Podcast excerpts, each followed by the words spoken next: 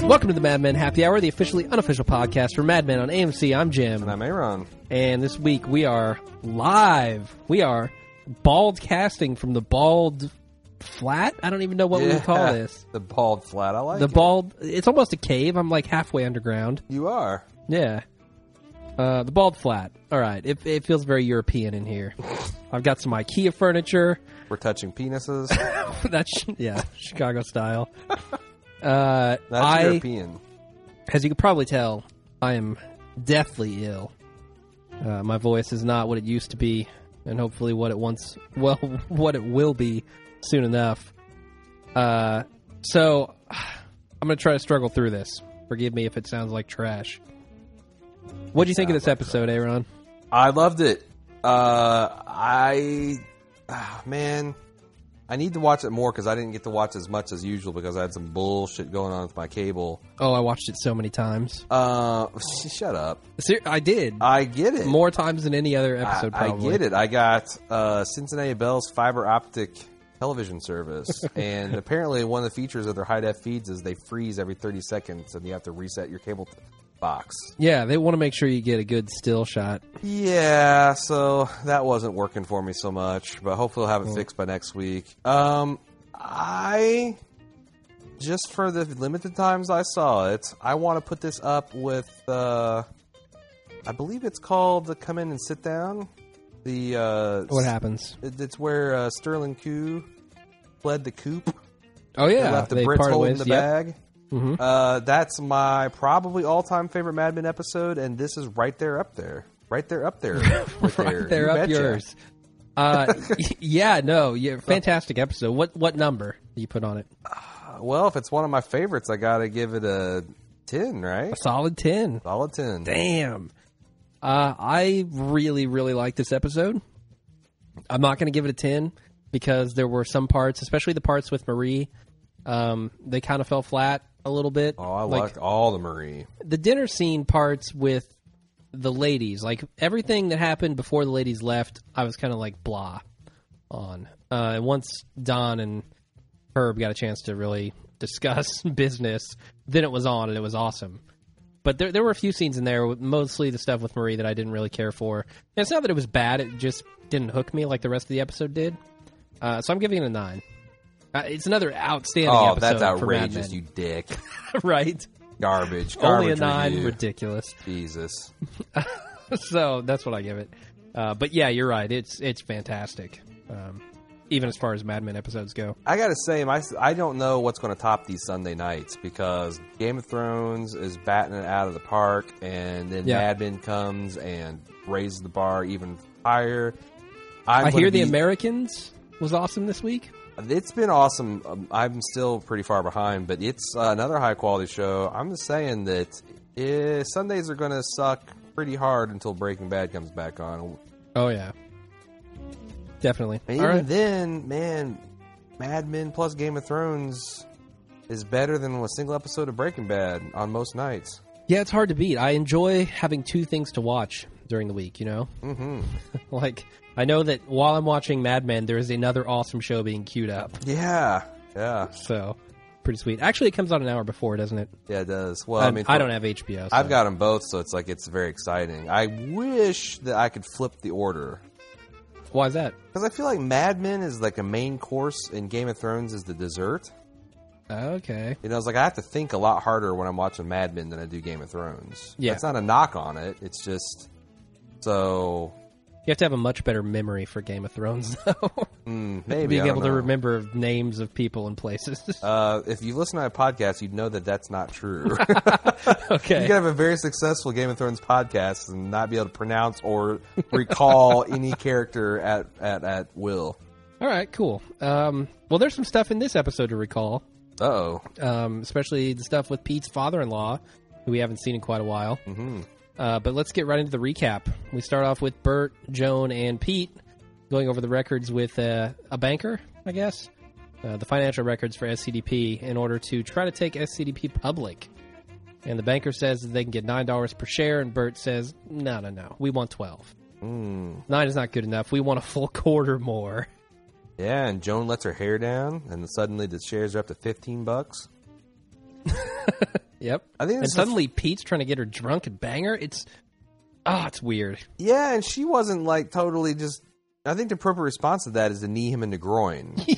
Well, that's the appropriate response with any conversation with him. she wasn't having it, sure, but you know, she wasn't entirely go fuck yourself. Yeah, yeah, yeah. She has done that to other people, for sure.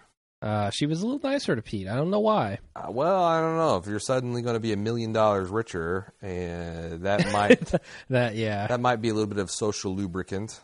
certainly. Uh, and she was already drunk at that point, so Mhm. uh, What, I mean, what, that's it. what do you make about this? So twice Pete implies that Don doesn't care about money and he's fabulously wealthy. Yeah. Is that literally true? I think it's is he pretty like true. is he like Bert Cooper rich or even Roger Sterling rich? Uh, I never got the impression that he was Roger Sterling rich. And and the Um, reason he's rich is because he got paid when Sterling who was bought when they bought him out, right? I think how that was he- part of his deal. Yeah, But he wasn't rich before then.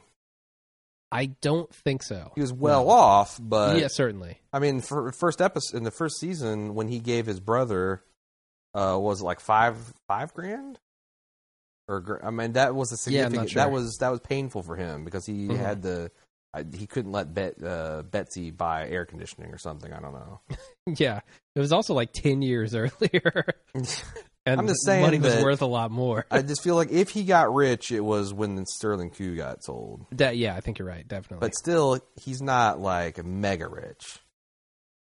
No, no. I don't even consider Roger to be mega rich. At this time, I mean, he's bought a lot of apartments for a lot of his floozies. yes, and he's divided his wealth twice already. Yeah, he has. So maybe he was mega rich when he started. You think Bert Cooper is mega rich? Yeah, Like- yeah. That guy roams around with no shoes. yeah. He's he's mega rich. Yeah, I mean, he's a businessman who's got a picture of an octopus raping a Japanese woman on his walls. that is fuck you money. for like, sure. oh, if cl- I've ever seen it. yeah, you bring clients in that room. Oh, you're offended? Well, fuck you. Get the fuck out of my office. Yep. We should all be so Uh, lucky. Man, imagine if Burt Cooper had been at that meeting with Jaguar. Ooh, it would have gone down totally different. He would have bust out an octopus. Oh, Been all over for Herb. uh oh, yeah. Anyway, so we find out in that scene that it's also Mother's Day the next day. Hmm. Uh, not super important, I don't think, in this episode. Well, we know. I mean, Peggy helpfully pins the date for us at the end of the episode. she does. But yeah. Mother's Day, you know, so it's Mo- if Mother's Day weekend. That's actually this coming weekend. So we've achieved almost synchronos- synchronicity of the television show. yeah, So just like 50 years later. early, early May, where we're at. Yes, May 17th, I think she says. hmm Um, we go to the next scene where Roger is waking up in bed next to Daisy, who is his hookup at the airport.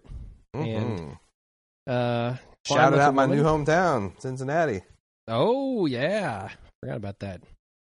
Uh, he's kind of annoyed that he's not getting any sales leads from her. Yeah, he's pimping her out.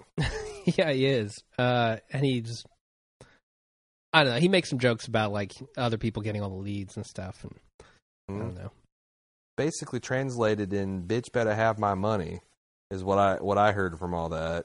nice. Uh, side note: Is AMC turning into the side boob capital of the world? Hell yeah. Lots Some of side boob some in this pretty show. strong side boob from that from Daisy. Not not bad, not bad. Uh, anyway, so we move on from that scene and go to Pete, who's also in bed, uh, who strips down and cuddles up next to Trudy. Sounds like the uh, Cold War between the uh, Peters and Trudies of the world is starting to thaw.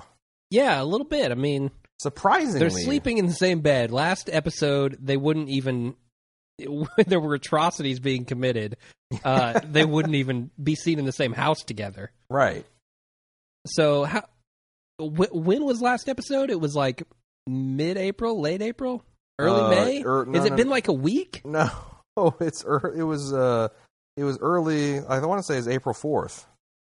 Okay, I think you're right. So it's been like a month then, Yeah. a little bit more. Okay, that's a good timeline for him to uh, weasel his way back in, as I'm sure he did. He it was probably something underhanded. He probably like, I don't know, tricked her into Well, she was kind of on Into the this fence somehow. about bringing him back over during the MLK assassination. So Yeah, but once you're over that speed bump of Oh. we, saying we got no, another 30 days of him pimping it up and weaseling his as you said weaseling his way back into her heart yeah, definitely. Um, she's taken So there- note of his efforts jim yeah, so they've maintained all the aspects of their relationship except for the bedroom activities the only important one is pizza for Pete. Yeah, wow Uh, what a and then- charmer and then she mentions uh, what's her name? I Who? don't, uh, I don't remember her name. She questioned him. She's like, "Oh, uh, oh that pete's one girl? demon spawn yeah, yeah And he was like, "Oh, don't give me that." Yeah. Um. So Trudy turns him down from his advances, and he tells her that she's going to regret it because he has big things coming. Uh, I gotta say, Trudy's houseware is way better than Betty's. Way better. really oh yeah Oh, yeah, yeah yeah, man. yeah. that diaphanous little uh, number she was wearing Yeah. Mhm. Yeah, it's no house coat, that's for sure. pete's thank daughter's God. tammy by the way Tammy, yes. Um, so we go over to the Draper's house where Marie and Megan are uh, hanging out with Don, and Dr. Rosen stops by. And he needs some wrapping paper for, I guess, his son came into town and needs an emergency gift. hmm And he meets Megan's mother, and he does a little uh, charming action on her. hmm She seems to be charmed. yeah Uh-huh. tried to Uh, re-gift megan's flowers i thought that was pretty hilarious Did she? yeah she did Oh, Uh, Maybe she's that's like, uh, you can have these flowers. I'm quite done with them. nice. uh, were you shocked to find out that Megan's mom's a grandma? Didn't we hear? no. Didn't we find that out too? I thought she said something about she didn't want to be home because she's depressed with all the grandma, grandma. Would that be Don's kids? No. Surely Don's kids wouldn't call her grandma. You're the one that saw this thing seventeen I don't know, man. times, man. I, I missed that. got. I have, I'm fighting with one arm podcasted behind my back. I'm thinking you're making Okay, things something up. else I am sure of. We All right. found out that she's not just French Canadian; she's actually French. So she's like uh, continental French. Uh, no, hell no. You you have not seen this episode enough, my friend. I thought she said that she he goes, "Are you French?" And she goes, "Yes, I am, but I'm fr- I'm currently living in Montreal." Was she Well, I think those Was the that people just- who live there are also French. They're French Canadian, right? French Canadian, but they're not from France? She wouldn't claim that she was French if she was French Canadian. Ah, That's how I read it. But I- you might be right. Yeah, I don't know. That's be like saying if if we had uh, like an African American said they were African. Aren't they? That's a French Canadian is a modifier of Canadian, not a modifier of France. All right, semantics. So it's like, so I, my question to you though was going to be: Yeah. Is that just an affectation, or do you think that she's Oh. really? I could see her just faking that, Hmm, acting French, but Megan would have called her out on that, right? I don't know. I mean, she does seem very cultured, and I've heard that French people think of like Quebecies as pretty like Hicks.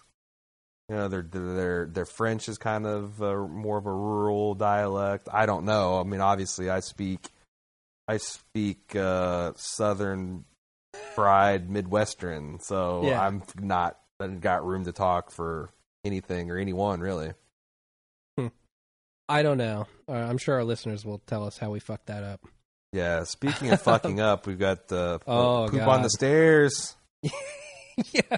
Yeah, speaking of fucking up, Peggy might have fucked up by moving to this place. More different kinds of people, man.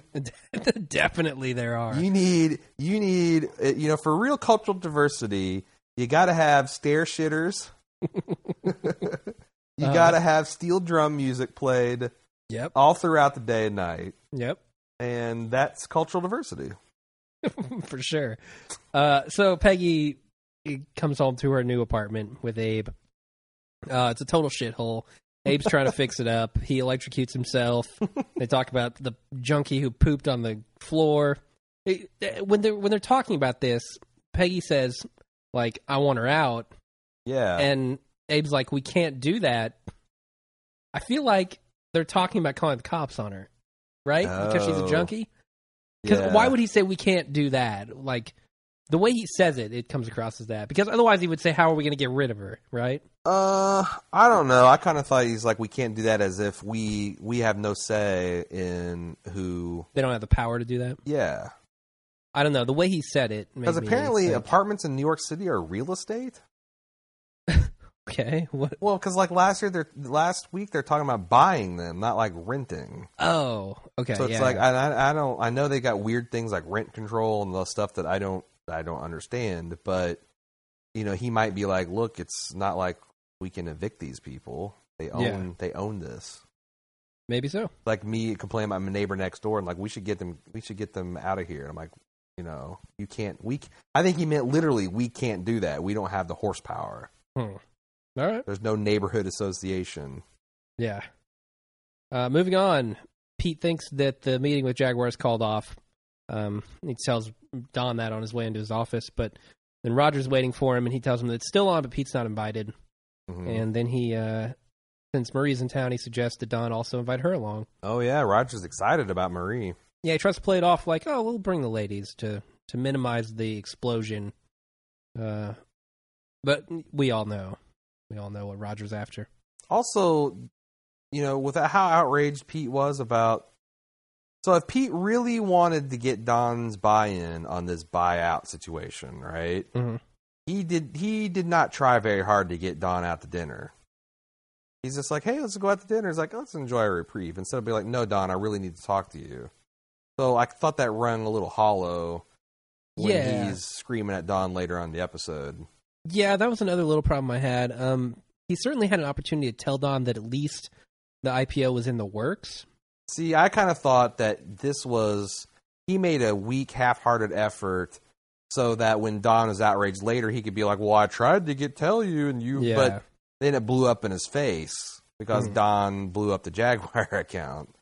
So yeah, that's no, you're how I probably right about interpreted it. That's how Weasley Pete works yes, for sure. Um, we move on to uh, CGC, and they're the three heads of CGC are having a meeting. The three partners. Uh, one of them, Frank, is tired of drawing rockets. He's done. hmm he's really tired of him.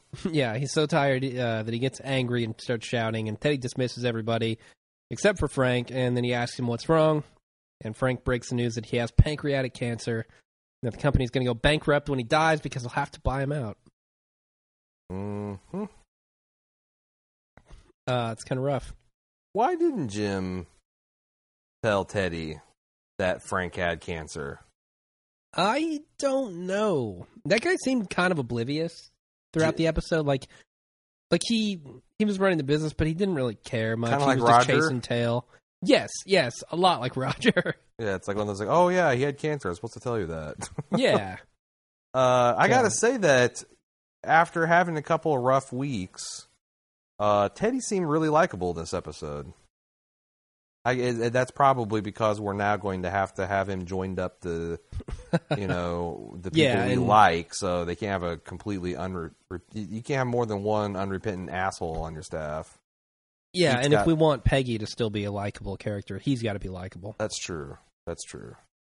Um, because obviously, I was totally correct about Teddy making eyes at Peggy last You episode. totally were. I thought you were full of shit, but no. uh, so we'll get to that, but figured it was fair to mention it there. Uh, Frank here says everybody loves astronauts. I thought that was nice considering, you know, the time frame we're talking about here. Within the next like year or so, uh, we're gonna have a man on the moon. in 1969. Uh, and there was like That's all well some and good, but space ask- fever going on. at That's this all point. well and good, but astronauts sh- shit their pants. How heroic can you be? So do race car drivers. oh yeah, Well, I'm I'm not one to idolize a person whose life skill is turning left. uh, If- If you're a pant shitter on top of that, no sale. Well, I don't know. Everybody seemed to like astronauts at that time, so and I still do, for the record, All right. pants shitting or not. Maybe that maybe Peggy's got an astronaut living upstairs. Now maybe I just had a bad experience in space camp. Oh, jeez. Moving on. Daisy calls up Roger because she has a lead for him. And Roger grabs a prepacked bag and rushes off to the airport. He so Roger is the ad man equivalent of an ambulance chaser, basically. Oh, completely. Yeah. I mean, this was low down, dirty, skeevy Roger scrapping. Like Yep. what lit the fire under his ass? Pete. But that was Roger's a closer. Well, but do you, do you Yes, he think makes this a is point the of saying later. therapy? Is this the therapy paying off? Because he was Oh. he had a ball of fire to beat Pete, and then he dripped acid, and he was all about you know seeing how far he could get and how much he could hustle, and then he's like, "Nah, fuck it, that's hard. I'm going to go back to being Roger." Uh, yeah, I don't know. The the effects of his LSD trip, you're right, have pretty much worn off. Um, It's like he's I found the way to hustle, but in a uniquely Roger way. He's incorporating Yeah. his whoring and his drinking to finding and, and landing new accounts. it's perfect for him. The weaponized form of Roger Sterling. Yeah, completely perfect. I mean, later on, he's got his drinks down to a science too. We'll get to that. Oh yeah. Um, but before we get there, we need to go over to Megan and her mother uh, in an elevator with a couple of teenage girls, and they ask for Megan's autograph. Uh, I didn't really understand what purpose this scene served. I was thinking maybe it was to show how reluctant Megan is to like play the star when she's offset. Mm. Well, also I think it shows her mom. Um, man, I don't know what. How would you say that? It's not eating crow, but her mom Oh, being kind yeah, of yeah, yeah. uneasy with Megan being Miss Thing.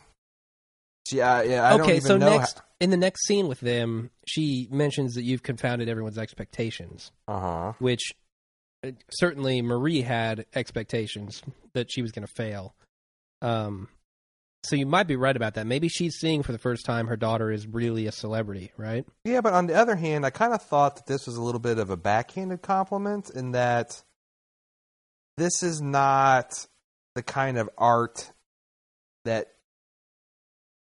you know what I'm saying? Like being on a soap opera is not like being on Broadway or even being in cinema. you know, it's Yeah. it's trashy and vulgar in the original sense of the word and you know like the lowest common denominator, right? So you got to think that that's something that's not really going to impress a woman like Marie. And I kind of feel like I got the hint that this this scene that you're talking about later on that she was deliberately giving Megan the wrong advice. Well, it seemed to work on Dawn, right? I don't know. I don't know that that was about Don and more about him getting a hard on from fucking Herb. Maybe I don't know because later on when he gets the blow jay, he seems kind of into that too, and that has nothing to do with Herb. Hmm. That's her being supportive of Well, he's him. just a man. I mean, how? I mean, what's he supposed to be like? Yawn and fall asleep. well, he was very tired.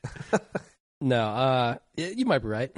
You might be right. Megan's mom has not been nice to her in the past, certainly when it comes to her acting.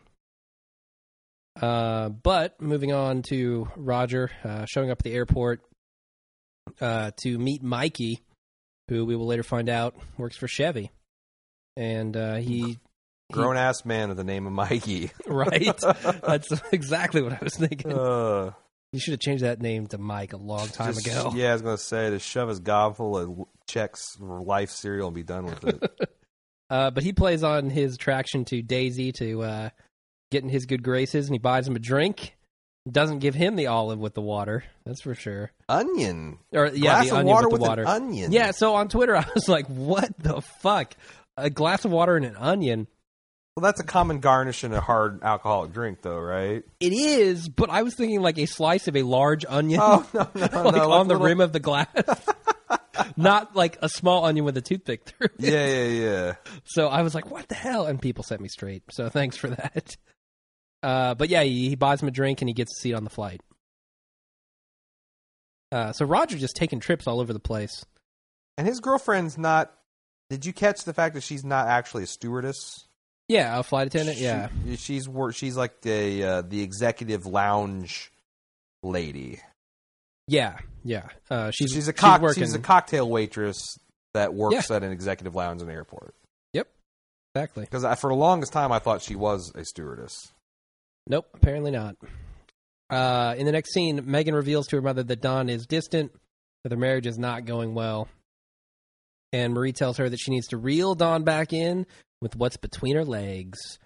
Oh, yeah. I gotta say, in general, that's pretty damn good advice. Um, women, most ills that are affecting your man can probably be cured by sexing him up aggressively, uh, at least in a short-term fix kind of a way. Sure, yeah. But I don't know. I mean, I feel like Marie has an unusual amount of insight into a guy like Don and a woman like Megan, and Mm-hmm. something about the way she delivered this advice made me think that it was backhanded malicious. Am Well, I crazy? I- n- you're not totally crazy because I've always felt like there's almost a rivalry between Marie and Megan. yeah. Like Marie still wants to be seen as what Megan is now being seen as. yeah, like Marie is this great, sophisticated beauty, yeah, but she's kind of like the autumn leaf at the end, at the song at the end, uh, end of the episode. for sure. Yeah, She hasn't quite fallen off the branch, but her days of of uh, you know pulling down to Don Draper are over. Where Megan's just coming on to her own, and she does seem like the type of mom that would have a bit of a chip of a shoulder uh, about that. Oh my god! Can you imagine when Sally starts pulling in dudes? Oh, Betty is gonna go nuts. yeah. She's Oh, going to be God. giving her locks of hair away to creepy boys left, right, and center. What color do you think those locks are gonna be? well, they'll be black with blonde roots, apparently. uh, yeah. So I, I think you're right about that. There's something weird about that advice he gives. Mhm. Uh, so we go over to the dinner with Herb, and his wife is just annoying the crap out of everyone. Yeah. Uh, Marie is doing a terrible job of hiding it. Luckily, she can not speak English, and they won't know. Um, Megan is doing a much better job at hiding it. you know what she's not doing a very good job of? Hmm. Being sexy. Like if that's the dress you wear to make your man want to crawl between your legs, I no, don't. dude, it's 1968. Dude, Dude, she's wearing a chrome burlap sack you're so wrong. With, like, I out- with- guarantee with, that like- was totally with like fashionable. out of out like astronaut makeup. No, I disagree. I because she, The beehive haircuts were in style. Like you got to think, this is 1968. I'm gonna say Jessica Paree is a very attractive woman, but the makeup and dress they've been I don't know. Like I guess it's the '70s stuff just isn't doing it for Aaron, but I think that's what it is. And also, for some reason, I've decided to start speaking of myself in the third person. That's not a dick move. No, I, I, I'm not. I don't know. I just like I wrote that in my notes. Like this is not my idea of. And, Alright. and is it Don's idea? I mean, I guess it worked, but again, I don't think this is less about her and more about Herb. You could be right about that.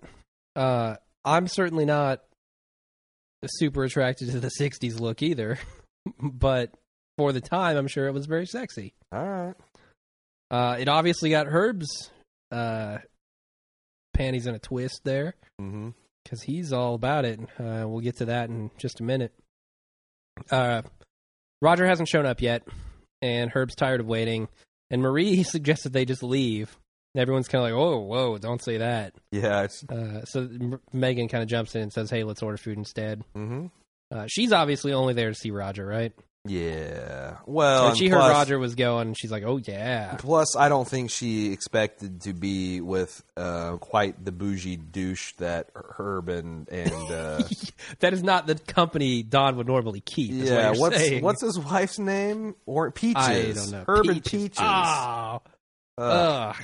bad. It's bad all around. it is. Uh, next scene is Bert telling Pete that the company is going public at eleven dollars per share. So not quite what Bert wanted, but he seems happy enough about it. He's aggressively sucking off Pete in this scene for sure. He is, man. He has a very high opinion of what Pete has done for the company. yeah, he basically, and that's so weird because, I, you know, okay, so so you know, Bert slapped Harry down last week about you know us being nothing alike, but Bert was giving it up. He's like, you know, came in here single handedly and cleaned up this place and landed all these big accounts, and I don't think that that's all true. uh, he certainly wasn't landing like the really big accounts, and they gave him the credit eventually for Jaguar, didn't they? Uh, yeah, so it's, I he mean, kind of stole that from Lane.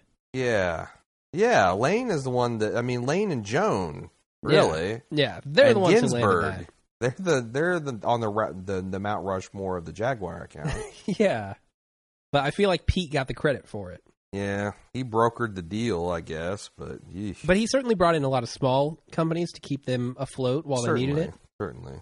Um, I think that's what Bert was saying about keeping the company running lean, and hmm I, I don't know. It just it seemed like maybe a little more praise than was due to Pete, but Pete certainly has done a lot for them, hmm uh, despite being a all around terrible person. hmm Uh, and also in that scene that they plan an announcement meeting for tomorrow. hmm Uh, we go back to the dinner where Marie can barely stand listening to Herb's wife, Peaches. And Pe- this is how Peaches, stupid Peaches is. Saying "My God, what an idiot" in French is pretty much sounds exactly like yeah, it in idiot. English. Like you my- can't tell. Yeah, mon dieu, c'est la idiot. It's like I would think someone I could detect if someone was insulting Yeah, me and to she my gestures. face. You want me to smash a bottle over her head? She's like gesturing Yeah. aggressively to smash a bottle on her. Yeah.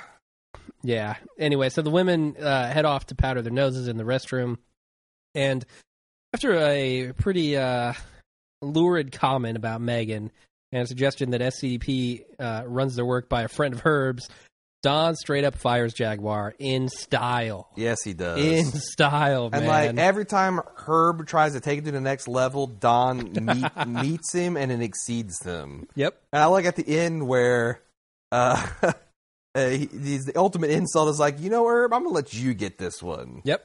Instead, well, he, he's been getting them all along, but they've been taking him out of his account. Yeah, right, but right, he right. wants to buy him one last meal. Uh huh. Uh, and then at the end, when he's just like, "Yeah, don't sit down. We're leaving. Dinner's over." And he says, "I've never felt better." Uh, The best Oh, is that's when Herb great. is saying something about him doing cartwheels, and Don's like, "Really? A man your size?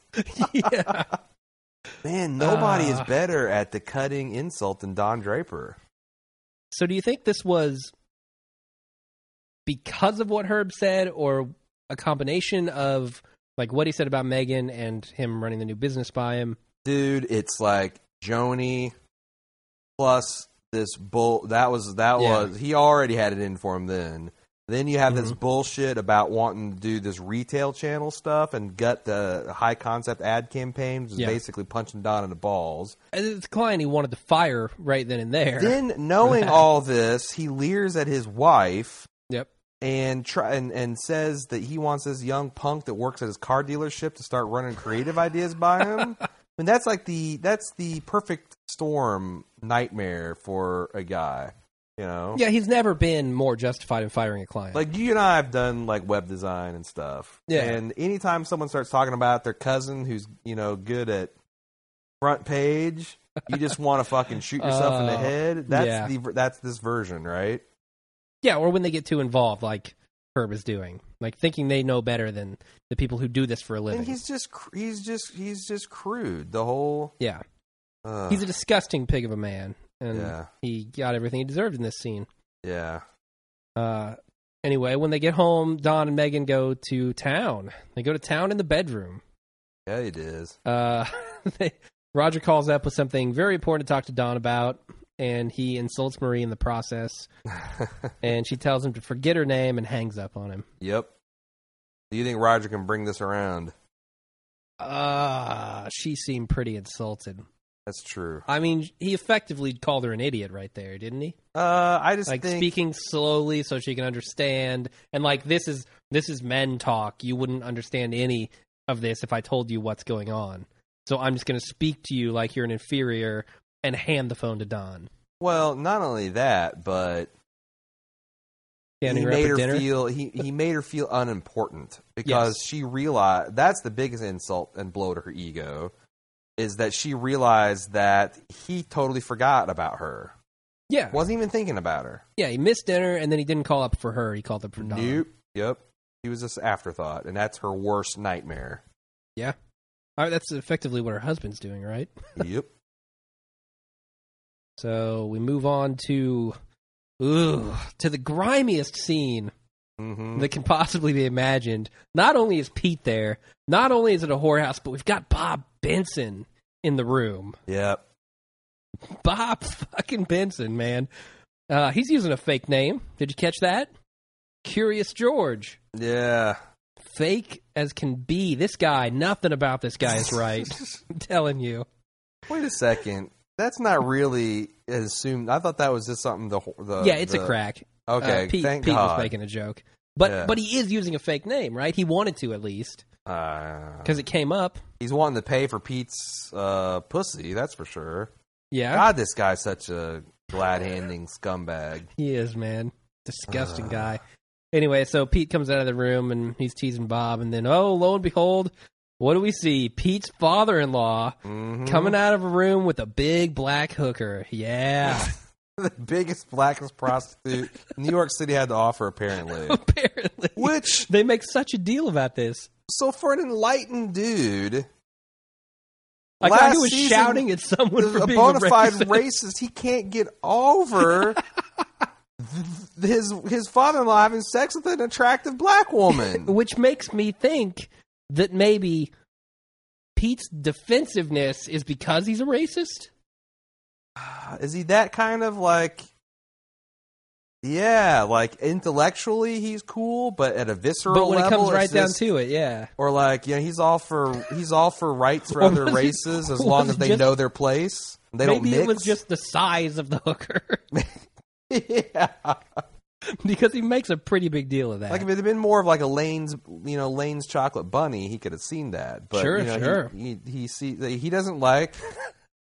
like I said, there ain't nothing wrong with a thick girl no, hell as no. far as I'm concerned. Mhm. But you know, maybe Pete just doesn't roll that. Like I guess not. I guess not. I don't know if I want to say the dude's racist for having a preference, but I don't know. Maybe maybe he doth protest too much a bit. Perhaps. Anyway, so yeah, that's a, an awkward scene. Pete says hello. His father says good night, and uh, walks out of the room. Now it's it's important to know that this is the guy from Vix, because if you don't know that, they never say it in the episode. They just imply it. Yeah, in a but few if, you pay, places. if you've been paying attention too, you also know that you know that's how they got the clear cell count, and you kind Yeah. of pay attention to parent companies. Uh, yeah, but for anybody who didn't know and was maybe a little confused about the rest of this episode, okay. That's why. This guy's from Vix. Right. Uh, we move on to Pete asking Ken what he should do about seeing his father in law at the so called party house. Uh, Ken says to do nothing because his father in law won't either. It's a mutually assured destruction. Um, and just then, Jaguar calls up to tell him what happened at Herb's dinner last night. Mhm. What'd you?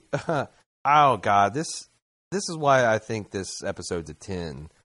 Not only do we have Ken. Pete harping about the biggest blackest prostitute, but Ken's uh, talking about his math teachers like he wasn't working a slide rule or anything. yeah. Oh my God! And his theory about mutual assured, assured destruction, and which is why don't worry about the bomb. Yeah. You think after Pete tells him, uh, you know, hypothetically in between episodes, that he's going to be buying a bomb shelter? He might be, yeah.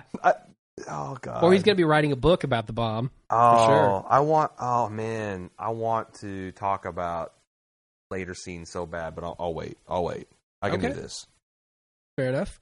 Uh, yeah, there there was a lot of comedy relief uh, in Yes. this episode in in that scene with Ken and Pete.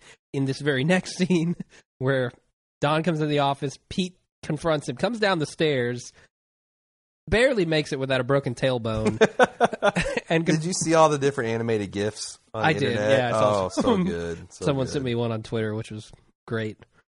Uh, he, so he confronts Don about Jaguar uh, after falling down the stairs. Uh, Don tries to defend his actions, but Pete starts shouting about a public offering, and then a crowd starts gathering, and they take the discussion into the conference He- room. He's so bad at these insults, man. He's all Tarzan swinging and hell's bells. He's nothing compared to Don, you know, taking Her- Herb down a, a couple notches. Which Oh, I'm kinda, yeah, yeah. I thought Don His showed insults are admirable. as clumsy as his stare I- walking, stare traversal. I thought Don showed admirable restraint because I feel like he could eviscerate Pete at any time and on any given day. But he has some kind of weird, sad pity for the man, so he doesn't give it to him the way he needs it. I feel like maybe he should have done that already, and that I hope they're not, but they might be setting Don up for a problem uh, with the other partners between him and Pete. Could be. Because the way Bert's sucking Pete off in this episode, I gotta wonder if like whose side he would be on Well, if Don like brought Oh. the hammer down. I'll tell you, Bert's on the side of money. Bert's old money. But who's bringing that in? He That's- sees Pete as the guy who made this. That's business. what I'm saying. Okay, all I'm right. saying that he's probably going to be on the side of Campbell. And Roger, we know where he stands. He'll be on Don's side for sure. Probably. Uh, so we may have a standoff there if anything 'Cause does go down. Roger don't give a fuck, man. And he Yeah. comes in there. He comes in there uh, with the, you know, basically slapping the coffee out of Pete's hand and saying coffee's for closers. Yeah, because I'm a closer, Pete. Yeah, A I close closer. things. Yeah, I close things. Oh man, so good, so good. Uh, so there are a couple points we haven't actually introduced this scene yet. Um, I want to go back to where Pete is traversing the stairs. hmm What are they trying to say about Pete with his clumsiness? I just think it's it's Is a it prat- just comedy? Is yeah, that all it's a they're trying to do? pratfall. It's a pratfall.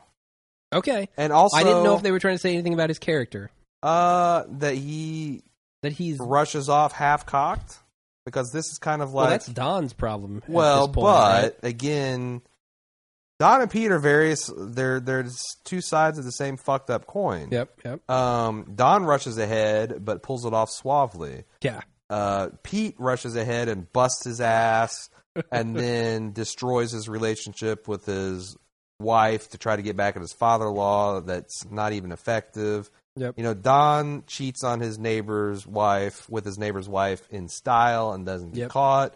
Pete gets caught right away. I mean, it's like basically Don does things better. Yeah. So they have the same personality flaws. Don just is better looking and more charming and thus able to pull it off. Okay. Uh, I would suggest that Pete gets some better traction on his shoes. However, we're burying the lead, We which are. is Joan going Super Saiyan. oh no, no, no! We're not even at that scene yet. No? So, so when they go into the conference room, there's a crowd around, right? Yeah, yeah. And it disperses. It immediately disperses. Yeah. The one person who doesn't is Bob Benson. Of course. He's standing on the stairs. He starts to leave, and then he thinks better of it. No, I'm going to stay around and watch. sure. This guy is up to no good. I'm telling you. Uh, I think he's a brown noser. I mean, I know we're getting ever more conspiracy theories with him, but I, I don't, I don't think there's any, there's any there there. All right. I've Well, even let's- got one to read from Facebook. I think. Okay. Uh, well, let's go on to the next scene. Okay. Uh, the one that you apparently really want to talk about. Um, just as everything is about to blow up, uh, Roger enters with some good news. They have a meeting with Chevy and a check for ten thousand bucks. And then Don starts to celebrate a little bit. Joan gets angry about Don firing Jaguar after all she went through to get that client. Um, what were you wanting to say about this scene? Just how badass Joan was. I mean, this is, Yeah. this is Daenerys sacking Astapor. She I don't know what that fucking means. she takes it to Don hard, le- and and you know it just She does. emotionally eviscerates him, and he can't say shit about it. yeah, no, you're right. That's I all I mean- wanted to say. I thought you would be more like, "Oh wow, that's so fucking cool." No, it, it was awesome, no doubt. Um, I don't know. I've part of me wants to say like Joan should be a little bit stronger and a little under more understanding of what Don did. I mean, he got like he was saying he got rid of a three hundred pound problem. Mhm. Um, but at the same time, I totally understand where Joan's coming from. Sure. She did not want to sleep with that guy just to have Don fire him a year later. Um, the other thing that is interesting about this scene is that I think Pete is right in this scenario. Um, eh, there's there's aspects of it where Don is also kind of right. I mean, Don says that they should have said no to this guy a long time ago. Like this is not someone they even want to be working with at that point. Um, but Pete saying like Roger comes in and he says, "Oh, we got Chevy," and now Don's trying to play it off like that was his plan. No, no, Pete is absolutely right. Don had no plan, and he was Tarzan swinging from vine to vine. hmm I mean, had Roger not come in with that, it would have been disastrous for their company, right? I mean, they, they've got an IPO in the works, and now their biggest client is gone. Yeah, yeah. That's a huge problem. No, honestly, there if you know anything about history, there is a lot of danger signs flashing in this episode. Hmm. Losing Jaguar, losing Vix, and gaining this myst- mystery GM account. Which have you done any research on this? No. All right, well I'll let this I'll let this go a little bit longer then, because I have and I was shocked. What, the silence? What's What going to go a little bit silence? longer? no, I, we're not to the we're not to the part. yet. Oh, okay. Gotcha. We're okay. about there. So, should we keep moving then? yes, please. All right. Um, there's there's definite I versus we uh, throughout this episode, I guess. hmm Um, I did not watch for that as I was watching the episode, so I'm not really sure what it means. Uh, but it's there. You can go try to check it out and tell me what it means. Okay. Uh, we go to the next scene. Don and Roger call Stan and Ginsburg in for the meeting on the new project for Chevy. It's brand new, totally unnamed car, and they get to take it from the ground up. And they're really excited. Stan is loving it. Stan, Ginsburg, they are just super excited hmm about it. Uh, there's a line in here where Ginsburg says to Roger after he reads off the list of three agencies, he says, You have to write that down.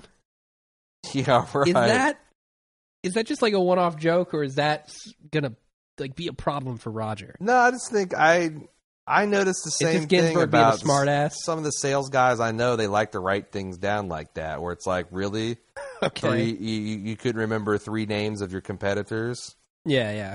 Yeah, Eh, but it seems I don't know. It seems more official when they do that. Hmm. Um.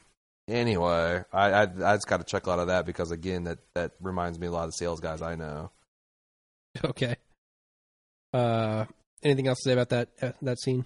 Um, just that. So this top secret car that they're working on ends up being the Chevy Vega, which Oh, was okay. a huge failure uh, for for Chevrolet. Uh, Interesting. in fact, uh, Wikipedia says uh, subsequently the car became widely known for a range of problems related to its engineering, reliability, safety, propensity to rust, and engine durability. so everything. Despite a series of expensive recalls and design upgrades, the Vega's problems tarnished both its own as well as General Motors' reputation, wow. with production ending in 1977. So, their dream job is going to be a giant lemon Yeah. that is going to leave a bad taste in everyone's mouth. Perfect. And their merger got rid of Alfa Romeo, and they're getting rid of Jaguar, and they lost Vix because of of, of Pete shenanigans. Uh-huh. So again, plus I, I was did a little other some other research that showed because I was interested in you know how often that small firms like this went public, and I guess it wasn't uncommon, but it wasn't super common. But like something like ninety percent of these advertising firms that did have IPOs were completely bankrupt and out of business by the mid seventies. yeah.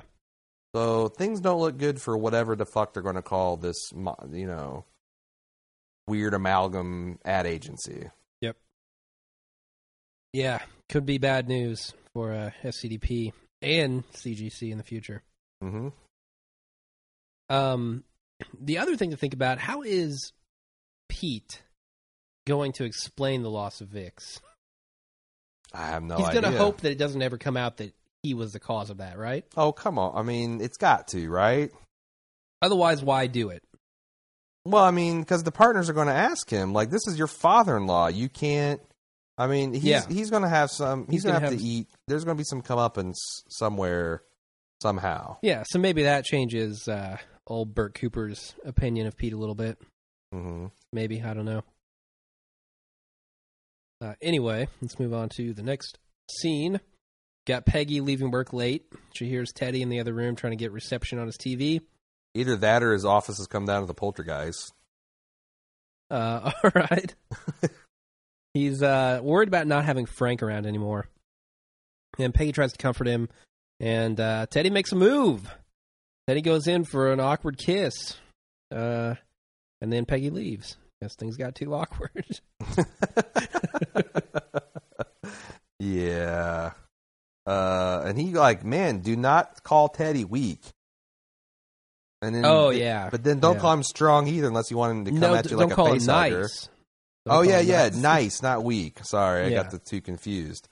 Then you call him strong, and he comes at you like a face hugger, Oof. yeah, he does. and he's he's he's ruining, dropping uh, Alpha Romeo here. Um, There, there's a line that he says, or Yes. that Peggy says. Um, oh, the, she says, "I've spent a lot of time working with pessimistic people." Well, guess what, Peggy? yeah, you're going to get some more of that experience. yeah, you are. By the end of this episode, Now, isn't here because you got a, you've got a crazy theory about Teddy playing Don, I- right? I, don't think it's a crazy theory. I think it's fact. All right, I think so it's so borne out in this so episode. your theory is birth is is given birth to here in this scene when he says something about he's got something. What is it like special in the works, or he's got a new direction? that yeah, he's- he, he's he has a new taking? direction that they're taking. Um, So do you think that he's already got this? If so, your plan, your your theory is that he Jedi mind tricks Don into thinking that the merger was his idea, so that he would go along with it. yeah, But that was exactly. what he went to Detroit, uh, in in, in in the first place for, right? Yeah, I think Okay. so. Well, I'm gonna I'm gonna let this go on. And I'm gonna kick I'm gonna kick one of the legs out from under it and see how you defend it. Later Okay. on. We'll see. Um, prepare yourself. All right, and it, and it's all the whole ball of wax there is perpetuated on the fact that Frank has cancer and that the company is going to go bankrupt. Yeah, they can't buy him They out. don't have enough money to buy him out when he dies. So I think not only is he, is he worried in the scene about losing Frank from a creative and support standpoint, but also from financial one. How does SCDP get out of that when Lane died last year? They had a huge insurance policy on him. not huge. It was like a hundred thousand dollars. That would really bankrupt G- uh, CGC. Maybe I don't know. Hmm, I don't. I interesting. have no concept of how big they are. I Yeah. assume they're roughly as big as SCDP because of you know the merger actually making them big enough Yeah, to handle this. I don't know. Depending on how they're leveraged, maybe that would be enough to, to make a difference. It's- yeah, who knows the debt that they're holding. um, so we go over to Don in an elevator this time, and Doctor Rosen shows up and he tells him that he quit his job because the hospital chickened out on the heart transplant and he's lost a chance at making history. So we're we've got immediate releases stacking up on top of each other. Uh, We do? Herb Herb was an immediate release. Uh, I'm assuming uh, Pete's, Pete's father-in-law, father-in-law had an immediate had an release. immediate release. Doctor Gross. Rosen uh, was imme- immediately released himself. Obviously, the press release. Just Uh-huh. kind of playing the the name game here. Um, yeah. Yeah. Vix. Vix immediate was immediate release. Yep. Are you going anywhere with that, or is that no, just I'm just I'm just pointing out. I'm observational? just, I'm just making some observations here. okay? Cool. Uh, and so he quit his job because he didn't get the first American heart transplant. Yeah, they Some check it team out. from Texas swooped in and got got it. Yep. Um. Yeah. All right. Uh, not not a huge scene It to does go on show. there. It's probably leading to something bigger in the following episodes. well, plus it also shows that he's not necessarily the selfless dude we've seen. That like you know Oh, yeah, this yeah. is all for some pride and ambition. And when he didn't get what he want, he is up and quit. So all this late night and saving people's lives, it was he was he had his he had an end goal in mind. Yeah. and it got snatched away from him. So it kind of puts it casts it cast him in a little slightly different light too. Yep. Definitely. Uh, when Don gets home, Megan tells him that she's going to do whatever she can to support him. Then he gets the old blow jay. Yeah, but man. So she says, "I love you like this, fearless. I want you to feel like you can jump from the balcony and fly to work like Superman." Oh, Are you fucking kidding me? How all, how many hints do we have to have that Don's going to jump off a ledge and kill himself at the end of this series? yeah, man. Or is Wiener just fucking with us? I never can tell. I never Like- can tell. wasn't there a kid that tried to jump like emulate the super, the old Superman? Uh, uh, it wasn't Christopher Reeves; it was the other Reeves guy. Oh, the Uh, original Reeves. Yeah, jumped off a roof and killed himself. maybe. I'm just I'm saying sure. that he she said the dude that I, I, you should feel like you should jump from the fa- balcony. That's got to mean something. I'm with you. I'm with you. And it's the all whole- hinting. And the opening for the last six years has been Don falling from his office. I know, man. I know. Ugh. It's there. Did we get any feedback about that, or is I the only one that saw the that, that got that? Uh, that's a good question. We'll Hmm. have to find out. when we get feedback. Uh, I read most of them, but I did not read them right before this episode. So Oh, the last minute ones. Yeah. gotcha. uh, Roger and Don are waiting for their flight to Detroit, and one of the guys from the other agency, Dancer, comes up and, and taunts them about losing Vix, which Don and Roger are unaware of at that point. Yep, And they're nine like, mil- That's "Huh?" nine nine million in revenue. Yeah, so you got to wonder if their valuation as a company is at twenty point nine. Yeah. Nine million is a significant chunk. Yes, it business. is. Yes, it is. That's an anchor client. it Sounds like Yeah, between that and Jaguar, that's some bad juju. yeah, for sure. Um, we go to Pete, who's on the phone with a, I presume, a secretary at Vix, and he's yelling. He's furious. He's going to come over there. Mm-hmm. Uh, he wants to speak with her, or sorry, not her, but his father-in-law. Uh, but she won't let him. So he's angry, Uh, and he storms off as someone. I think it might be Joan comes into his office. I don't know. Mm-hmm. Uh, anyway, Roger gets back from checking on the Vix joke and tells Don that they're just screwing with him and nothing's wrong. But he's lying. He's Yeah. lying, and it's all over his face. But Roger gets his licks in. He makes the guys lose their luggage. So yeah. there goes one less of Which the is pretty competitors. awesome. Well, no, I mean losing your luggage, you're still gonna. They're dressed up nice, right? They can wear those suits. Uh, yeah, I To the guess meeting. it's still gonna you do fuck what you with got the- to do, but gonna yeah, fuck with the game. sure, definitely. Uh, they won't be able to shave. Have to go buy some razors, I guess. can't powder the can't powder the boys.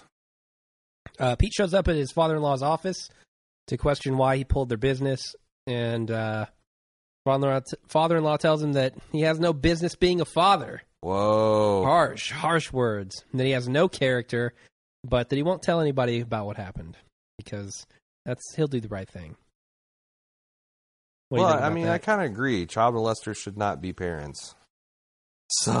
Jeez. There's that. Uh, Yeah. I love Pete's reaction. You just pressed the button, Yeah, as yeah. if as if Tom knows what the fuck he's talking about.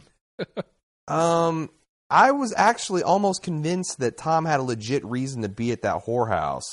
How confident he was, because when he Yeah. said "you'll do the right thing," I was Uh-huh. almost like, "You're going to do the exact opposite thing, uh, of the ro- wrong thing. It's going to it's going to, you know, put your own head in the noose."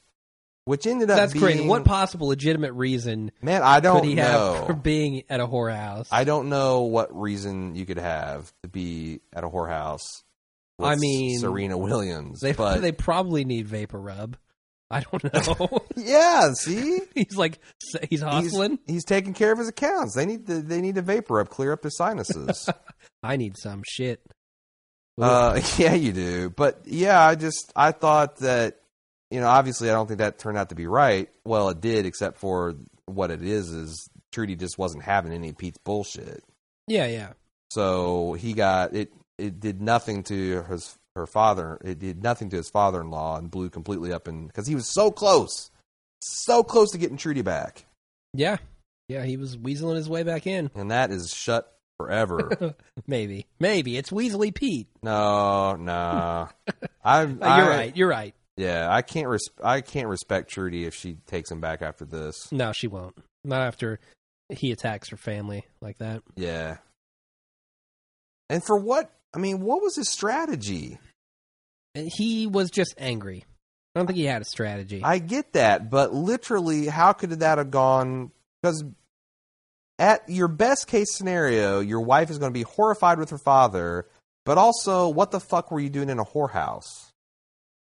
So th- you're, you're Well, taking but- it from but- mutual assured but Pete destruction. has already cheated on her, and she knows that. yeah, but this is like fresh. I mean, he was trying to get back into her good graces and was succeeding. Yeah, So true. It's truly mutual assured destruction. Yeah. I don't know, Uh, man. It's, Pete- it, was, it was crazy to watch. Pete's compulsive. Pete I does things guess. because he's mad. I guess. Anyway, we go over to uh, Peggy at her apartment, and she's complaining about it to uh, Abe, complaining about the neighborhood, complaining about everything. She doesn't like any of it. Uh, Abe's much more optimistic than Peggy.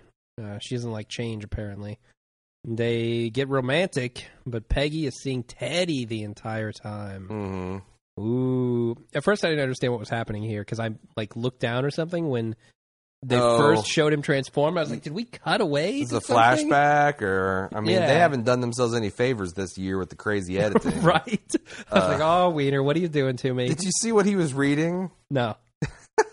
It was a book, and it- it's by Ralph Waldo Emerson, but it just said something. Like, Okay. like Peggy couldn't think of her own imagination couldn't think of a book or a, a collection, so it just was something by Ralph Waldo Emerson. Because, Seriously? yeah, because he quoted that to her when uh, he made the pitch to, to bring her on board. Wow. So I Oh, That's just thought that awesome. was a nice little touch. Yeah, definitely. we go back over to the hotel bar uh, in Detroit, and Teddy runs into Don. He convinces Don that they're both dead in the water at this presentation. And after running through the presentations with each other, Don decides they should go into the meeting together and give Chevy an agency of the size they're looking for. Teddy agrees and they get to work. So this was shot and framed, and so I had so many callbacks back to Hawaii, right? Don With, uh, not being able to. Private Dinkins, or not private, Yeah. uh, but PFC, private Yeah, first yeah. class. So, which is a private. Uh, Uh, well, yeah. It was it was Don lying awake, getting up in the middle of the night. He's drinking like Hawaii. He's even dressed like he was. Huh. Um, He says, uh, "Let's get in trouble, Lieutenant." Yeah, he does. He Why knows the that. callbacks to Hawaii? Ooh, What? Where are they going with this? That's a really good question. I don't know. Uh, I did not actually make that connection until you said that he that he quoted him, or he or he said So- something about so Lieutenant getting in Here trouble. is the problem I have with your theory because you actually talked me into it uh, precast, but I'm sitting here, I'm thinking, how did Teddy even know that Don was going to be in Detroit? uh, yeah, no, that's a good question because He genuinely was. Surp- I mean, maybe he faked surprise, but if he didn't fake Yeah. surprise, how the hell did he know? Because that was a last minute deal that Roger set up yeah, with no notice. It came out of nowhere. yeah, and they had already CGC was already employed or not employed, but already scheduled to do a presentation. Uh, before Roger even met that guy Um, I on the guess the airline. timeline would work out. No, no, no. it- because I, I don't think it does. I think you're right. no, because Roger was setting this th- up with uh, um, Mikey, and Yeah. then like the so the timeline went. We see Roger setting this up, and he takes the plane pr- plane ride. Mm-hmm. Mhm. Um, while at the same time, uh, we we come back and we see that Teddy's on the floor. So, so that's that's the that's No, the no, previous no. day. That's- the next day, Teddy's on the floor watching static. No, Good- the day before that, when when they're doing the CGC company meeting Yeah, with the three heads, yeah, and Freddie says about the cancer, uh huh. they're meeting about the Chevy project. Yes, they're so they're already on it. But I'm saying, then we see the next day Roger gets the deal. The next day after that, Teddy's on the floor watching static, saying he's got a new direction. So, someone so do you think inside someone said GMC something to him? could have. Could have. Okay, I don't. I, I'm. I'm thinking that's a serious problem with your theory. but it may not. but be. that Yeah. that might be i mean the timing is just so that that could be plausible it just seems like the way that they mention the way that Don says, "I'm going to set it up so that it seems like Chevy had this idea." yes no Teddy Oh, I- is doing that exact thing to him at that exact moment. and there's and that would be so perfect that I can't I can't even conceive that Wiener wouldn't have thought of that. yeah and just there was something very carefully artificial about the way ted acted in that whole scene Yeah, I think so.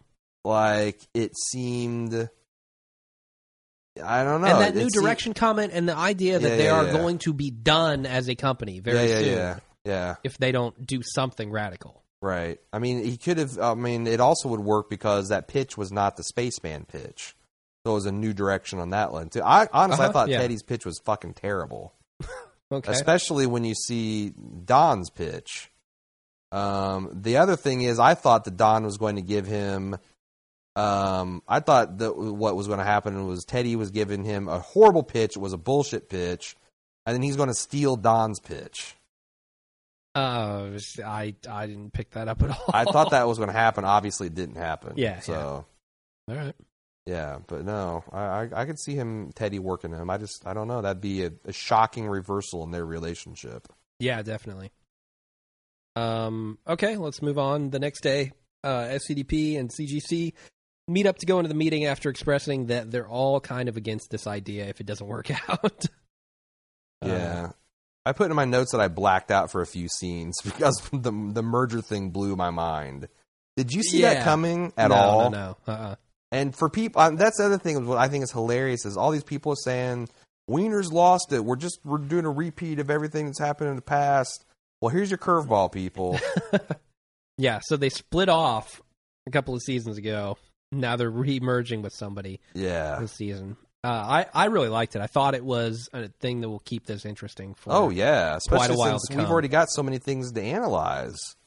So yeah. many different Yeah. angles, and and are they going to have to reduce staff? Who's going to come? Who's going to stay? Yeah, what does that do for Harry? Oh my god. Yeah, he's going to be back with the Krishnas before long. probably so.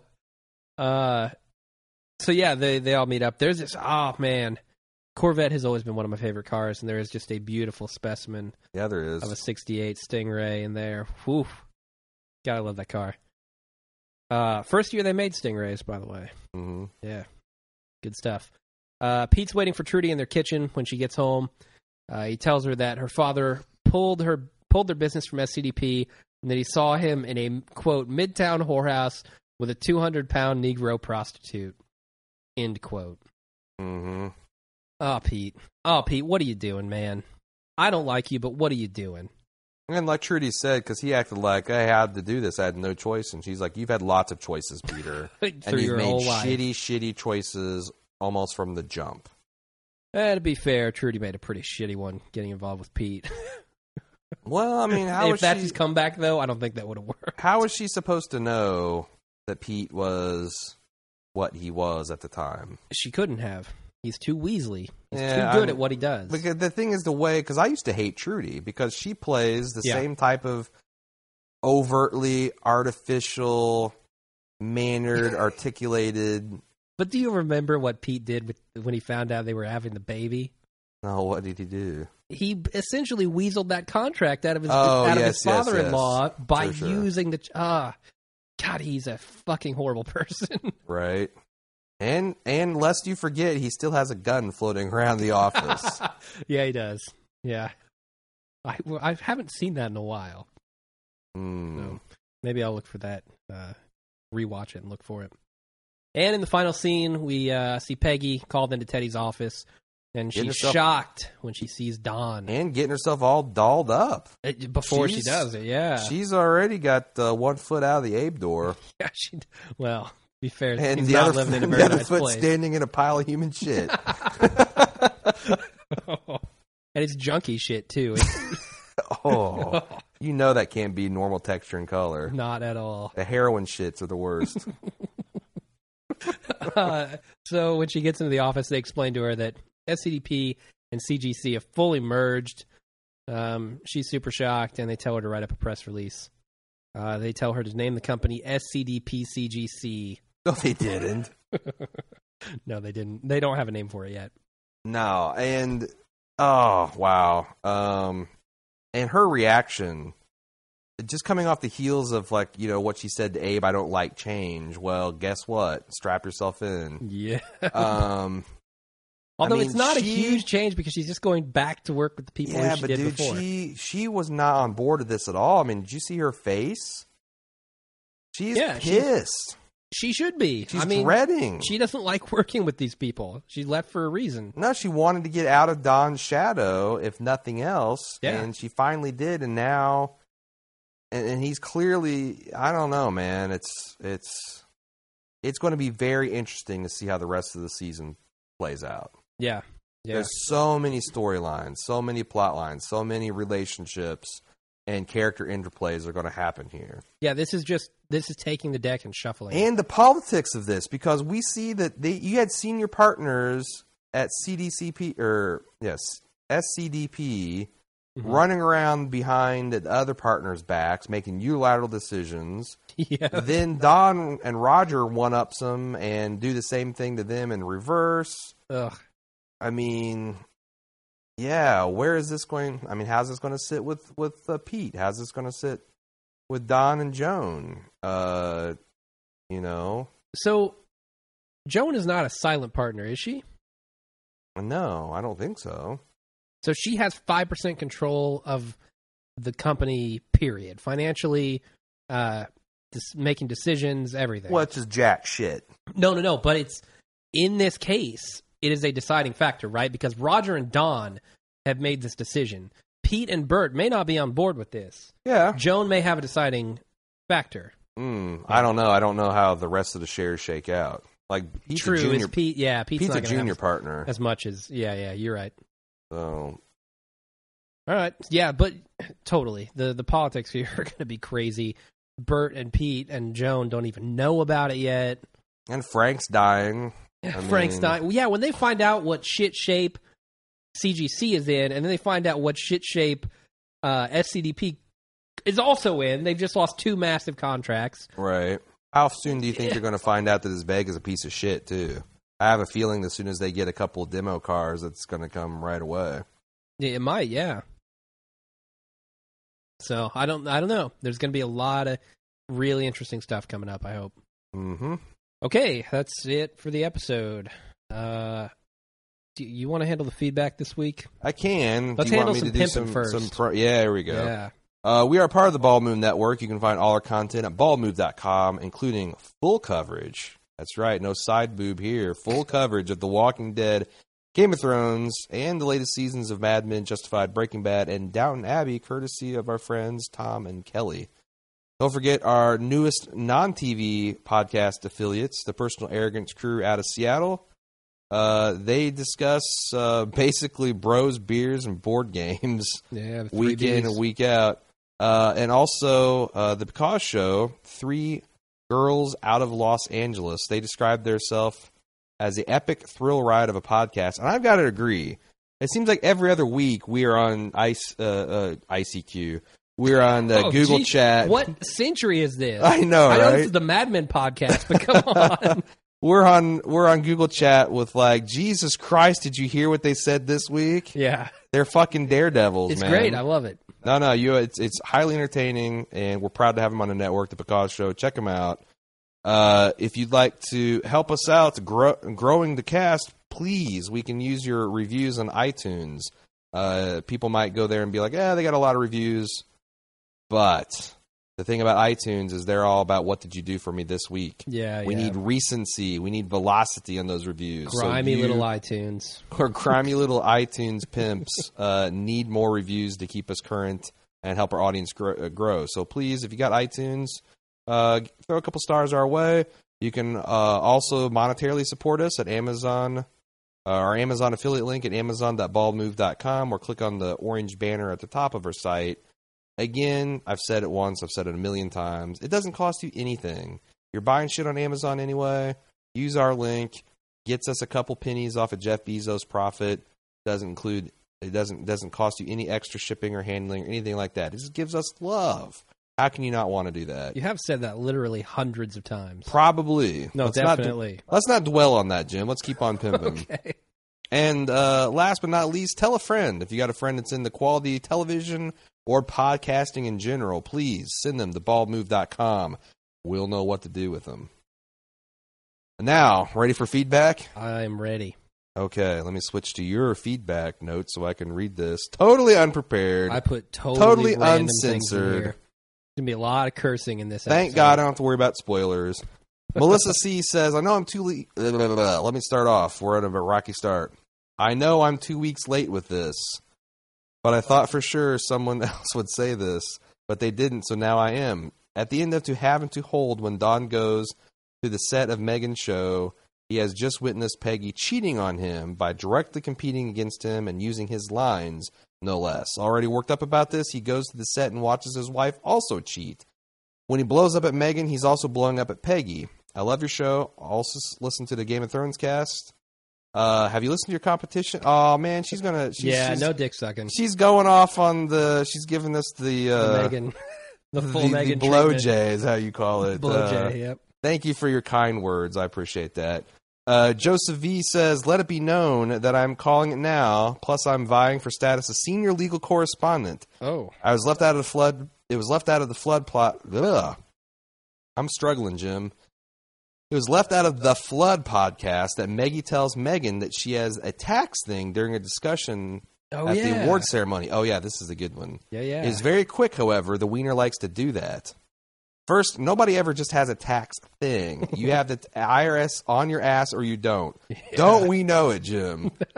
this this brings in the issue about Don. It's obvious Peggy has only one job at any given time and she is just an employee, so she's getting a W2. So her only thing is that she wasn't filing her taxes and is now being investigated for tax evasion.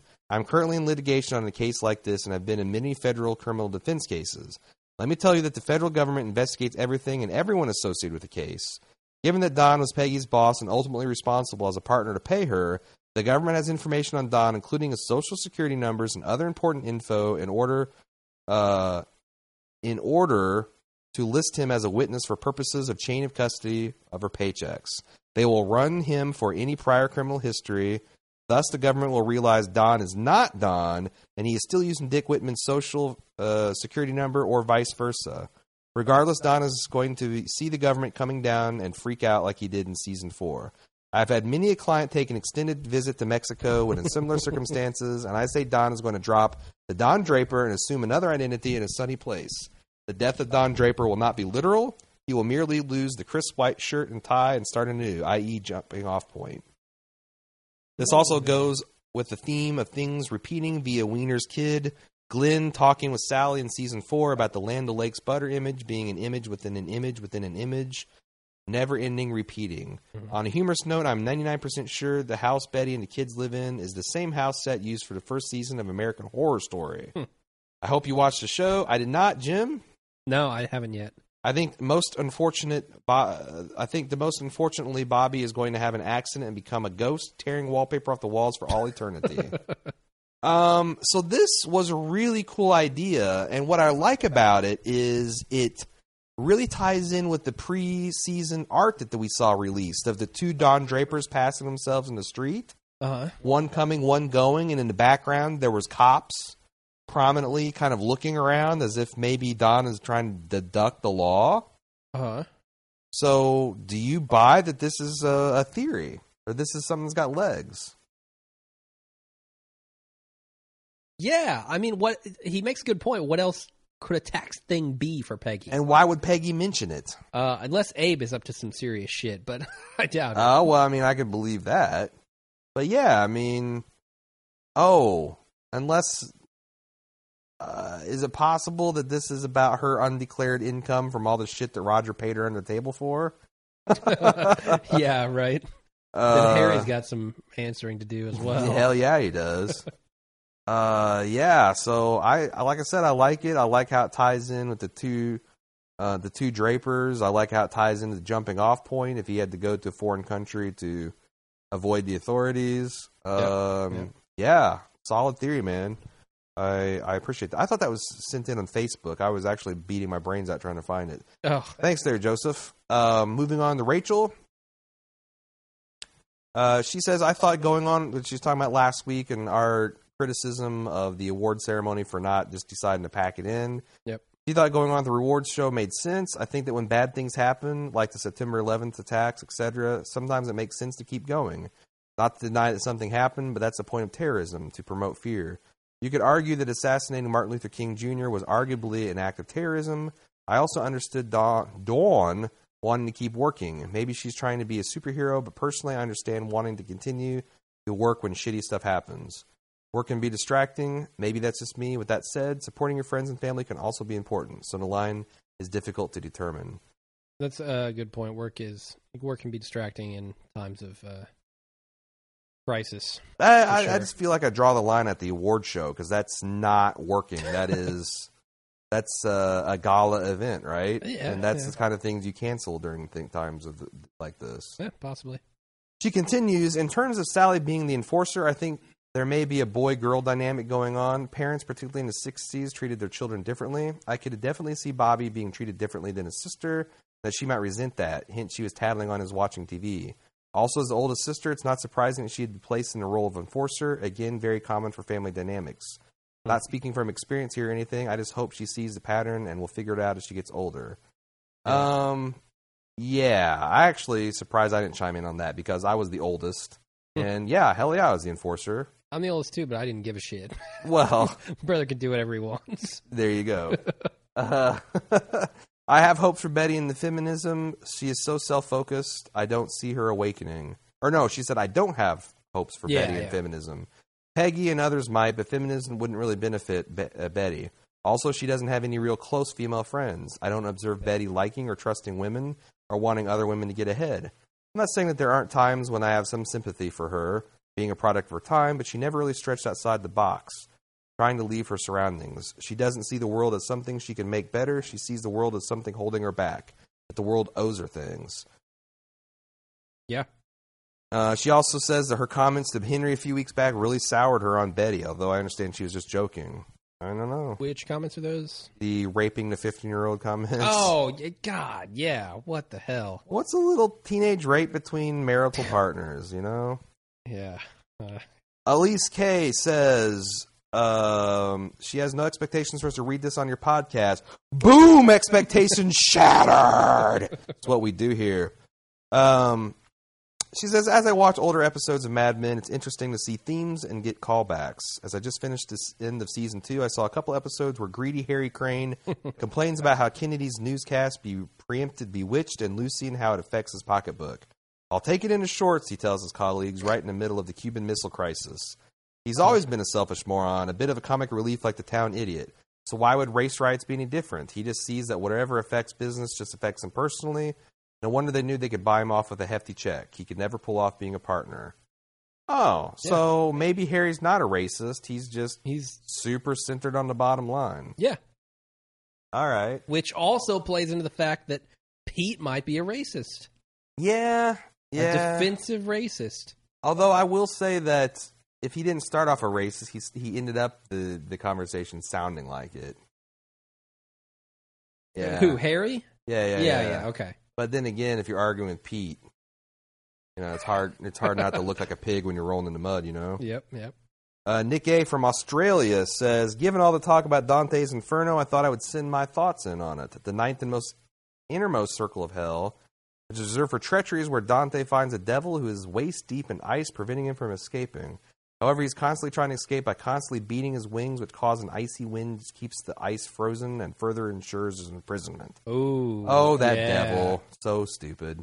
So dumb. I can't be the only one who sees a parallel to Don in a devil trapped in his own hell by his inability to stop doing what's causing him to remain trapped. You are not. Damn, that's good. That is strong. Australia bringing the thunder. Yeah. Um, Joseph V strikes back, just like the Emperor, just like Star Wars V. Uh-huh. Talk That's a- about that's a reach. Ah, thank you, thank you. Uh, talk about rash decisions. I'm hopeful it'll work out good, but I won't make it won't make for much of a show. Don sleeps with good-looking women, but typically they're disturbed in fascinating ways. Ted C is no different. He has talent, however. It seems his business was on the verge of collapse, given the fact his partner said it's going to have to be bought out, and Ted and the business couldn't cover it. How can two partners not cover one partner? Good question. It should be tight, but not impossible. It seems Ted pulled a draper and bit off too much to chew without any outs. Don just got himself into bed with another loser that looks good on the outside. Harsh, but fair. Yeah. Let's not forget that Don and SCDP are back in the tobacco business. Let's see how Virginia Slims feels about CGC merging with the agency that wrote the letter. Damn! I forgot they Damn. have Virginia. I Slims. know! Our listeners are on fire tonight. Yeah, man. Facebooker said the ad is Oh. for the Camaro. However, the Camaro was produced and was in the market in 1967. We're probably thinking about the Chevy Vega, which is announced in 68 and produced, I think, in 69 or 70. You are correct, sir. It's funny that Vega was the motor trend car of the year and later was found to be more or less a piece of shit with performance issues, including its engine, reliability, and ultimately a rust bucket. Could this be the same for SCDPCGC? See, I think they should just intertwine the Scud letters. Pug. So It should be it should be S C C G D C P. Just just interlace those letters. I honestly, it just sounds like word salad. Yeah, it needs a new name. Uh, are you? Are they supposed to be the giant killers with so many internal problems that they implode and are just a memory? I reluctantly vote yes. Yeah, could Well, be. we only got two. We only got uh, a season and a half left. If uh, the wiener's to be believed, so Yeah. yeah. Uh, Jason from the Nattercast. If you'd like to check out their podcast? Google for the Nattercast because once again I forget the link. Uh, N a t t e r c a s t. Uh, they got a rollicking face go- uh, face group uh, book. They're starting a little empire. Do they have two thousand likes? We're gonna have to roll up on them with baseball bats here in a, here in a bit, Jim. I don't know, Probably. uh, but until then, we'll read your emails, give you free advertising. The theme of the ev- uh, episode, immediate release, refers not only to press release but to the characters releasing each other and themselves from relationships and situations they cannot endure. Hey now.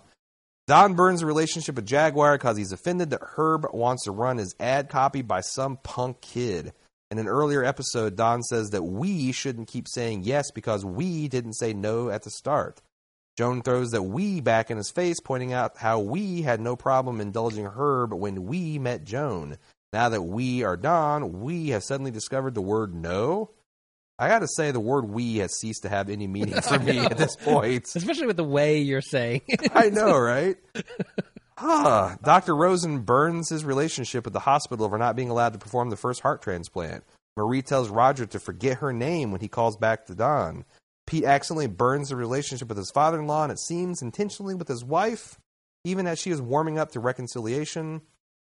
And of course, ultimately, Don does find the I and we when he bromances Ted into drunk merging their firms. Don is sick of playing small, so he decides on his own to offer a merger. Ted should be wary of going into business with a guy who makes that kind of commitment without consulting his partners, just as any woman should be wary of starting a relationship with a married man. I can't help but think that this is more grass is greener thinking from Don. He pursues extramarital affairs not just for the sex, but because he wants women he can't truly have. Once he lands them, as with Betty and now Megan, they became boring to him. Is Ted just a new girl in Taunton's life? He is an ugly, ugly woman. yeah, maybe maybe that turtleneck is covering up a lack of an Adam's apple. I want to see Ted stomping around in high heels now. Oh, and a house coat. Uh, moo moo. Don tells Peggy to write a press release for the kind of company she's like to work for. As with an affair, Don is spinning another yarn, a fantasy about the kind of relationship they'd like to have. Reality be goddamned. And like Pe- Don, Peggy dreams of a romantic life with someone who isn't a poor handyman, doesn't bond with lowlifes living in her stairwell, doesn't shrug off noisy neighbors, in short, who doesn't have all the domestic failings of a real person. I wonder how long the relationship with Ted will last before Don's eye begins begins to wander. I wonder if Peggy will pursue her relationship with Teddy only to find out that he's a poor handyman too. Hmm. She needs to find someone that can swing that hammer. Jeez. Paul A says little is known of the mysterious and enigmatic Bob Benson, but I've got a theory. All right. You've heard of Operation Honeypot? Bob Benson is part of Operation Coffee Pot. I like it already. The secret FBI investigation into Don Draper's past. Evidence. Point one. All he seems interested in is information. What's going on? May sound like a normal greeting, but it's actually an attempt to extract information about Draper. When this tactic fails, he offers coffee, a clear effort to warn, warm himself up to the subjects he's spying on. Point two, the glee he displayed when attempting to discover the true nature of Project K nearly gave him away to his colleagues. This is a man who's quite accustomed to naming secret projects. Thank you very much. Point three, um, there's more evidence, but I can't reveal it right now. I'll reveal some more evidence. All right. I've got another piece. When at the very beginning of this episode, when uh no, no, no, no. It's when Bert Cooper comes in to tell Pete that they're selling for eleven dollars a share. Bob Benson is right there at the door and he says, See you later, boss. And Pete he just happens to be there when the announcement is made and Pete like tells him to go get toilet paper and and glasses and ice and stuff. And Joan Hmm. right? He just happens to be outside the door, happens to say hi right after that announcement, Whatever, man. and I then he remember, gets included. I remember your dead brew, dead man's brew theory. All coming back, Uh, at MTW6 and NJ. New Jersey. Yeah, because that made that handle better. Uh, did Teddy Chaga just name just run game on Don Draper? Uh oh, Jim, you got an ally. Yeah. Yes, I believe he did. Teddy and his turtleneck played Don like a fiddle at that hotel bar in Detroit. Unbeknownst to Don, that was a premeditated beatdown that said Teddy Chow's Chow's ass. With the news that one of Teddy's partners at C- CGC has cancer and needs to be bought out for big money, is a perfect time for Teddy to go for a merge. And he masterfully let Don think it was his idea. Don's drinking his old fashioned, grinning, and feeling self satisfied by coming up with the idea of we and how they'll let Chevy think it was their idea for the merger. All the while, it was really Teddy just pulling one over on him. Yeah. Uh, Totally wow. agree. I didn't know you had it in him. Like he said, I hate when people call me nice. Yeah. Landing Chevy, though, could of course still be beneficial to Don and the rest of the CDC, SCD, oh God, SCDP. but Teddy is showing that he is a force to be reckoned with, and I expect this with his foot now in the door over there. He's going to shake things up and make further power moves. I can just see Bob Benson double fisting coffee, entering Teddy's office, and the two of them plotting to run Don and Pete out. Oh God, can you imagine? Bob Benson's going to have to get a drink carrier. Two coffees He's ain't walking going to. around. Yeah, ain't Double going to do fisting it. drink carriers. You got twelve Exactly. coffees. Exactly. They're all for me, but you can have one. Benjamin A said, I've heard recently some speculation that things on Mad Men have been hinting toward a possible shooting. For instance, Don handling handing Doc Rosin the ammo earlier on in the season. I felt it was a little out of bounds for a show that attempts to stay as realistic as possible. I immediately discredited the idea to its major shark jumping potential. However, we have progressively seen Rosen's character begin losing everything. This past episode, we saw Rosen wasn't doing so hot, so he just lost his job. On this, on top of the financial issues him and Sylvia are already dealing with, that could very easily cause a decent man like him to snap and attempt to kill Don upon discovering the affair between him and Sylvia. While this could potentially create an incredible episode where he shows up at Don's office and all of our characters are in danger of death or serious in- injury, a shooting spree at a high profile office in Manhattan would have been national news event. So it would be a lot harder to pull off due to Mad Men's authenticity when it comes to history. Ah, true that. Another possibility is him showing up at Don's apartment and Don and Megan getting caught in the crossfire or him killing Sylvia out of spite. Uh I would not discount someone being shot, but a shooting spree in Don's apartment is a little bit out of the question. Someone is going to be shot. Bobby Kennedy. oh, true. That could just be foreshadowing that. Yeah. All the shootings of, you know, Martin Luther King and all that. Someone was shot. Yeah. Martin yeah. Luther King. So it could I mean, just there be were plenty that, of shootings in this season. it could be that simple.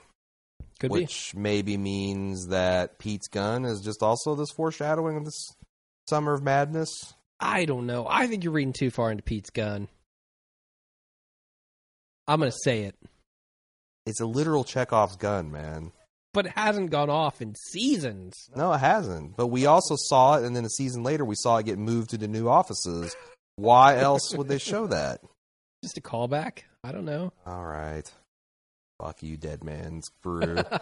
uh, Lewis says when Roger's not obsessional, he's magical and methodical, and of course, a fountain of hilarious one liners.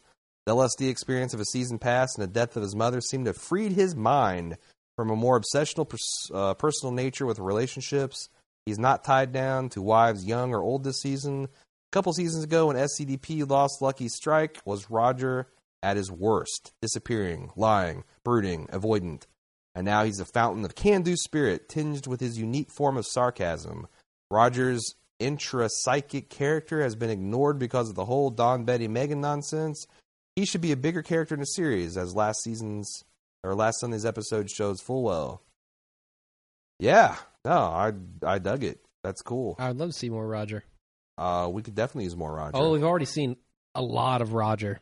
oh, by the There's way, not much more left to see of Roger. So, by the way, they prominently displayed this His is dr- ass. Mm, yes, in episodes past. They prominently displayed him unloading his uh, little carry on bag, which is full Yeah, yeah. of Sterling's Gold.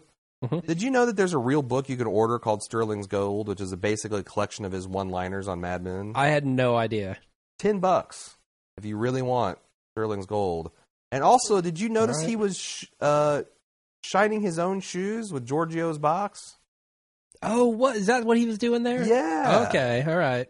So it's like I, I kind of feel like there this the Lewis's uh, email here reminded me of this, but Yeah. it's like all this death I, I did. It it had the transformative power that the therapy and the LSD did not. Yeah. Interesting. He's getting real. He's like, you know, I mean, I can relate. I'm a procrastinator myself, and I sometimes don't feel like I fully come alive until I'm scared to death that I can't do something um, Yeah. that I've waited too fucking long. Yep. Uh, Rod, maybe Roger's like that. He feels he's on death's door, and he's scared that he's waited too long to really distinguish himself. Hmm. And now, kaboom! All right. Well, I hope we keep seeing that, Roger. I like it. Uh, that's all I got. If you want to send us more of this quality feedback, and boy, we set a high bar for you this week, do so at madmen at baldmove.com. You can also follow us on uh, facebook.com slash baldmove, where I hope to get back to my live episode watching this week if uh, Cincy Bell can get their heads out their asses. Uh, by the way, Cincinnati Bell, contact me for sponsorship opportunities. uh, you can follow Jim on twitter.com at bald move uh, i believe that's it That's it. All right. next week's episode man with the plan Yeah. That is the Peter is man? that Don? or is it teddy Oh, it could be Teddy. it'd be roger It could be Joan. bert It, it can't be Teddy. We don't think he's a man at this point, right? well neither is joan but you know maybe joan will be a man She'll turn into a man and have a plan. All right, that's it. This show's over. she'll run off a sal All right, thanks everybody for listening. Hopefully, my voice will be better next week, and uh, I can actually contribute a little bit to this podcast. But until then, can i read the emails from here on out that was fun fuck yeah, you can. i love that like because i don't you know well you compile them i don't i don't i only read a few like you if don't. I'm- You don't ever. So when I compile them, you don't ever see them. yeah You don't ever hear them because you don't pay attention when I read them on the air. this is the perfect solution this works. i think we've discovered it All right, so I'll compile. You read. we're the men with the plan There we go. There you go. Okay. Till next week. So until next time, I'm Jim. And I'm Aaron. See you then.